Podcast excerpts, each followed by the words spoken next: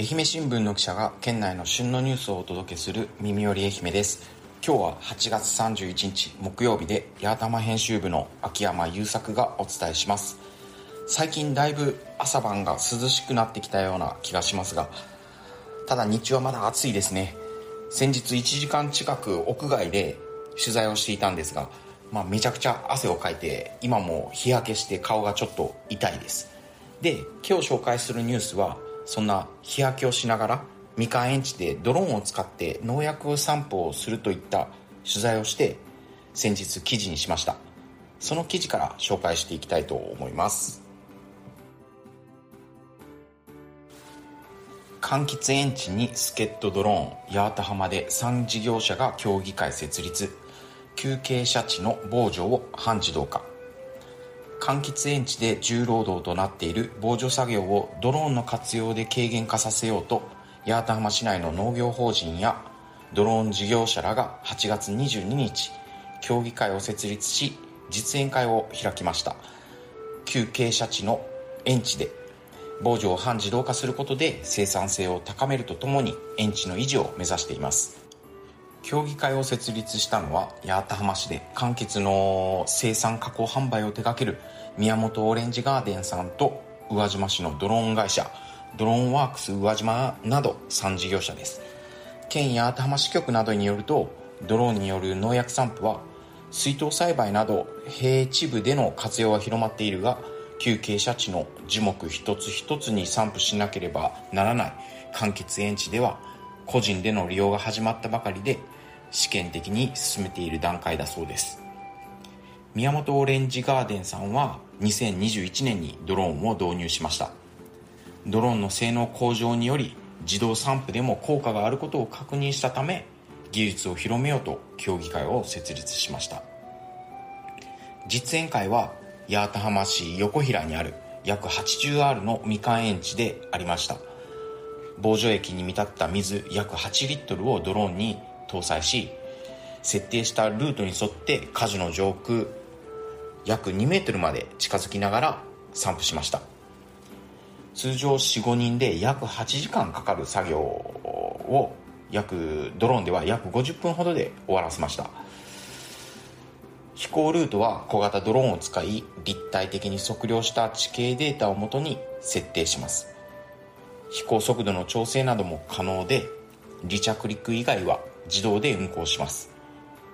みかんの防除は通常春の開花時期から収穫期までに年間十数回実施しています。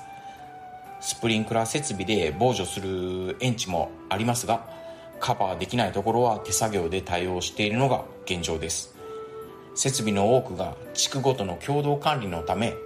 高齢化などで肺炎が増えれば1人当たりの維持費用が増えます。協議会はくまなく容易に散布できるドローンを使うことでこうした課題の解決も狙っています。協議会は今後デモや防除作業の請負などを通してドローンを普及させるとともに導入を考える農家などに運転講習会も開く予定です。協議会の会長はドローン活用の利便性を知ってもらい多くの農家の意見も聞きながらより良いものを提供していきたいと意欲を見せていました。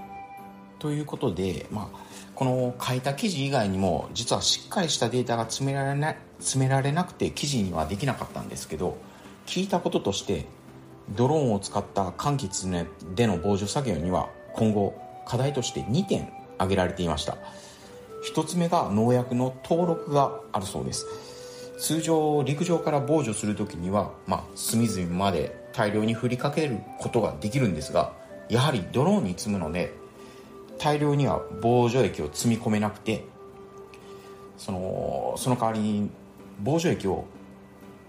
効果を濃縮させる必要があるんです。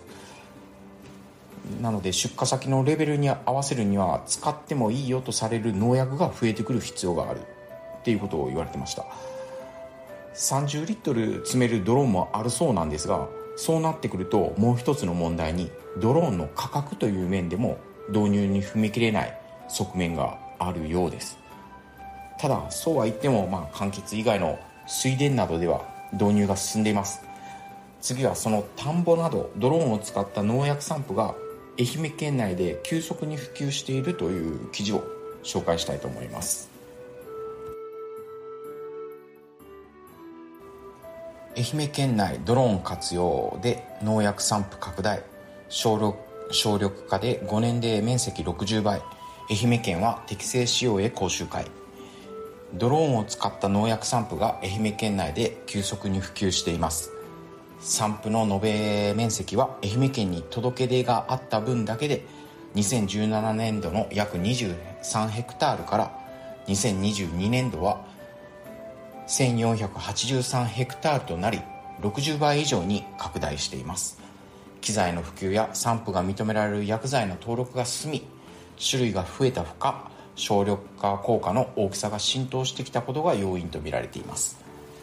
でこの記事では大洲市の棚田でのドローンによる農薬散布の取材をしています。通常は高さ約2メートルから散布するそうですが穂が出つつある稲を保護するため少し高めの高度を設定しているそうです。ドローンは事前に登録した地形情報をもとに田んぼの上空を自動で飛び近くに電線などの障害物があるところでは手動で操作していました。農業資材販売やドローンによる農薬散布を手掛ける会社の社長さんは高齢の農家が増えて棚田の維持が大変になってきている。新しい技術で地元の役に立ちたいと話し10人がかりで丸1日かかる作業を2時間ほどで終えました。棚田を所有する方はドローンは労務軽減だけでなく農薬が体につかないなどの良さもあるとメリットを語ったとあります。普及が進む一方で落下などの事故の懸念もあるそうです。国土交通省のまとめでは愛媛県内で農薬散布中の事故は2022年2020年度に1件報告がありました。飛行中のドローンが倉庫に接触して落下し、まあ、人身被害はありませんでした。愛媛県では2009年無人航空機の利用に関する技術指導要領を策定しています。当初は無人ヘリコプターを想定していましたがその後改正しドローンでも実施の計画や報告を求めています。集まった情報は各市町に提供しているそうです。また講習会を開いてドローンや農薬の適正な使用方法を周知しており事業者には要領を守り安全に実施してほしいとしています。ということで散布の延べ床面積が愛媛県に届け出があった分だけで2022年度の昨年度は5年前と比較して60倍以上に拡大しているということです。1本目に紹介した記事と合わせて考えれば、まあ、課題は農薬の登録とかドローンの価格とかドローンの安全性とかになってくるんでしょうか、まあ、今後柑橘でもドローンの活用が広がるとすればまだまだ利用されるエリアが広がっていくんだろうなと思います。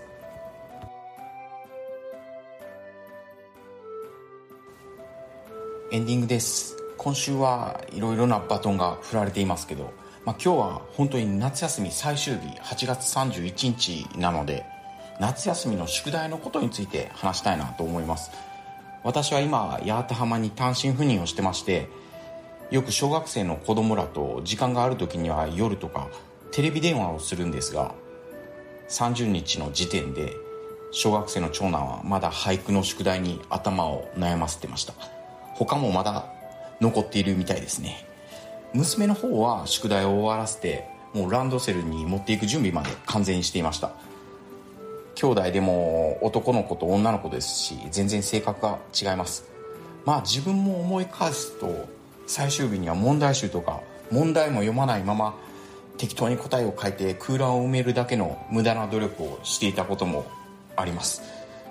あとそういえば今年の子供の夏休みの宿題に関してちょっとした後悔がありまして、えっと、自由研究かポスターかをしないといけない宿題があるんですがほぼ毎年長男は自由研究をしてました。今年も本人は自由研究したいと言っていたんですがもう本当に時間がなかったので緑化推進ポスターに切り替えて宿題を終わらせることだけに専念しました、まあ、これまでその子供は自由研究で以前カナヘビというトカゲをトカゲを大事に飼っていましてそのカナヘビの生態について一緒に本で調べたり提出する画用紙いっぱいにカナヘビの絵を描いてそこに生態の特徴を書き込んだりしました。